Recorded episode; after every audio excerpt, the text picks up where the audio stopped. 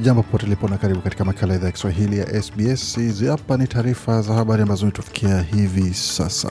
Maafisa wa serikali wakosoa msimamo wa kiongozi wa upinzani Peter Dutton kuhusu kura ya pili ya maoni. Upinzani wa shirikisho wataka uchunguzi ufanywe kwa uamuzi wa serikali kukataa ombi la kuongezewa huduma za ziada shirika la ndege la Qatar nchini Australia, na maelfu waandamana kwa siku tatu kupinga uwepo wa wanajeshi wa Ufaransa wakati watu wawili wameuawa baada ya gari lao kuvamiwa nchini Burundi nako nchini Israel.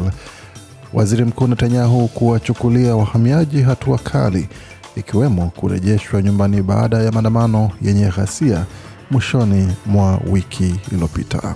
Na katika michezo, Arsenal waonyesha ubabe wao mjini London dhidi ya wekundu wa Manchester. Waziri wa mazingira Tanya Plibersek amekosoa msimamo wa kiongozi wa upinzani Peter Dutton kwa sauti ya waaustralia wa kwanza bungeni. Bwana Dutton amesema hata kama haungi mkono kura hiyo ya maoni, atatoa fursa kwa Aboriginal sauti zao zisikizwe kupitia kura ya pili ya maoni. Senata wa chama cha Nationals Bridget McKenzie ameomba uchunguzi ufanywe kwa uamuzi wa serikali ya shirikisho kukataa ombi la safari za ziada za ndege ya Qatar Airways. Senata Makenzi amewasilisha tayari ombi rasmi la utoaji wa haki za umma zinazohusiana na uamuzi wa waziri wa usafiri Catherine King.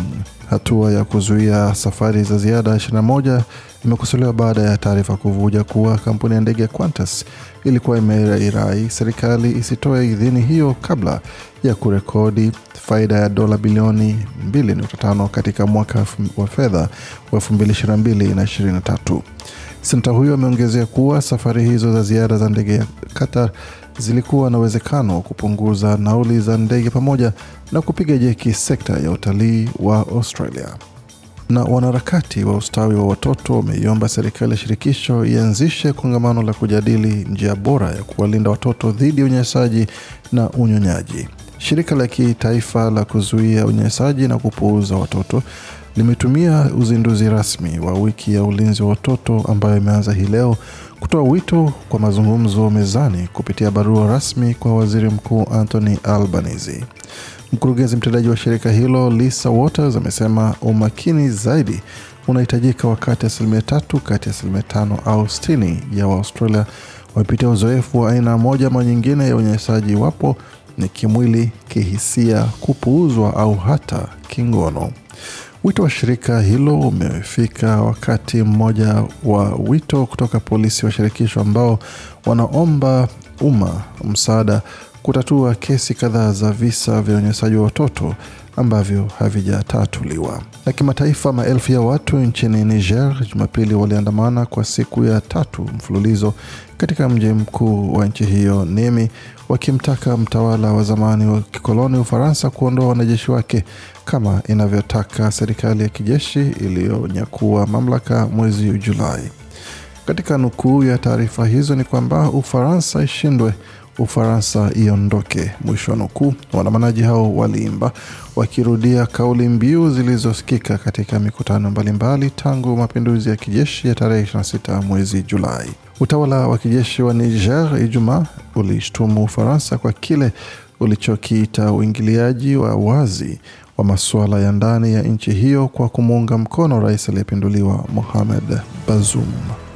Kutoka hapo tuelekee moja kwa moja hadi katika Afrika ya Kati, hususan ukanda wa maziwa makuu, ambapo watu wawili waliuawa na mwingine kujeruhiwa wakati gari lao lilipovamiwa na watu wenye silaha magharibi mwa Burundi, karibu na mpaka wa Jamhuri ya Kidemokrasia ya Kongo, wakazi walisema Jumapili. Shambulio hilo lilitokea katika barabara ya kutoka mkoa wa Bubanza kuelekea mji mkuu wa kibiashara wa Bujumbura, wakazi waliongezea.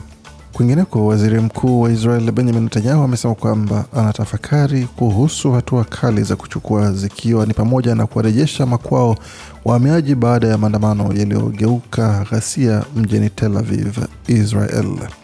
Makundi ya simu ya raia wa Eritrea yalizua ghasia kutokana na msimamo tofauti ya kisiasa ya nyumbani kwao, ambapo baadhi walijeruhiwa pamoja na uharibifu kwa mali.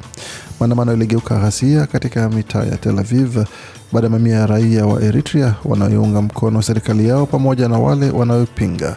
Maandamano ya Jumamosi yalifanyika wakati wa maadhimisho ya miaka 30 tangu kiongozi wa sasa wa Eritrea kuingia madarakani, wakati wanaopinga serikali wakiwa wamevaa mashati ya bluu, mfano bendera ya taifa hilo ya mwaka 1952 ikiwa ishara ya kupinga utawala wa kidikteta. Katika michezo, Arsenal wamepata ushindi wa dakika ya mwisho dhidi ya Manchester United mjini London, hatua ambayo imewaweka katika nafasi ya pili katika ligi kuu ya Uingereza. Wageni hao kutoka Manchester walifunga goli la kwanza kupitia Marcus Rashford katika dakika ya 27, ila dakika moja baadaye Martin Odegaard alifunga goli la kusawazisha katika mechi hiyo.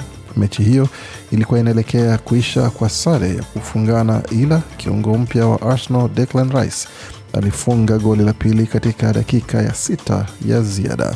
Naye Gabriel Jesus aligonga msumari wa mwisho kwenye jeneza la Manchester United katika dakika 11 ya nyongeza na kuweza kuwapa wenyeji ushindi wa magoli matatu kwa moja. Na maandalizi yanaendelea kwa kina kwa kombe la dunia la mchezo wa raga litakaloanza Jumamosi tarehe tisa kule Ufaransa, ambapo timu ya New Zealand itakabiliana na wenyeji wa Faransa katika mechi ya kusisimua mno. Muda mfupi baadaye itakuwa ni zamu ya Italy kumenyana na uwakilishi wa Afrika Namibia, wakati Australia ambayo itamenyana na Georgia katika kundi A watakuwa kazini katika mechi yao ambayo itakuwa ni saa nane za usiku wa Jumapili tarehe kumi. Na kwa haraka haraka tutazame hali ilivyo katika utabiri wa hali ya hewa, tukianzia katika jiji la Adelaide ambapo nyuzi joto pale ni 15.2, wakati mjini Brisbane ni 21.9, Canberra zikiwa ni 20.8, Darwin 30.1, Hobart 18.8, Perth 18, wakati kule Melbourne ni 17.6 na kule Sydney nyuzi joto pale ni 17.8. Kufikia hapo na mwisho wa taarifa habari ambayo tumeandalia. Bakiani nasi kwa makala mengine kutoka studio zetu za SBS na kwamba uzapata makala pia kwenye tovuti yetu sbs.com.au mkwaju Swahili.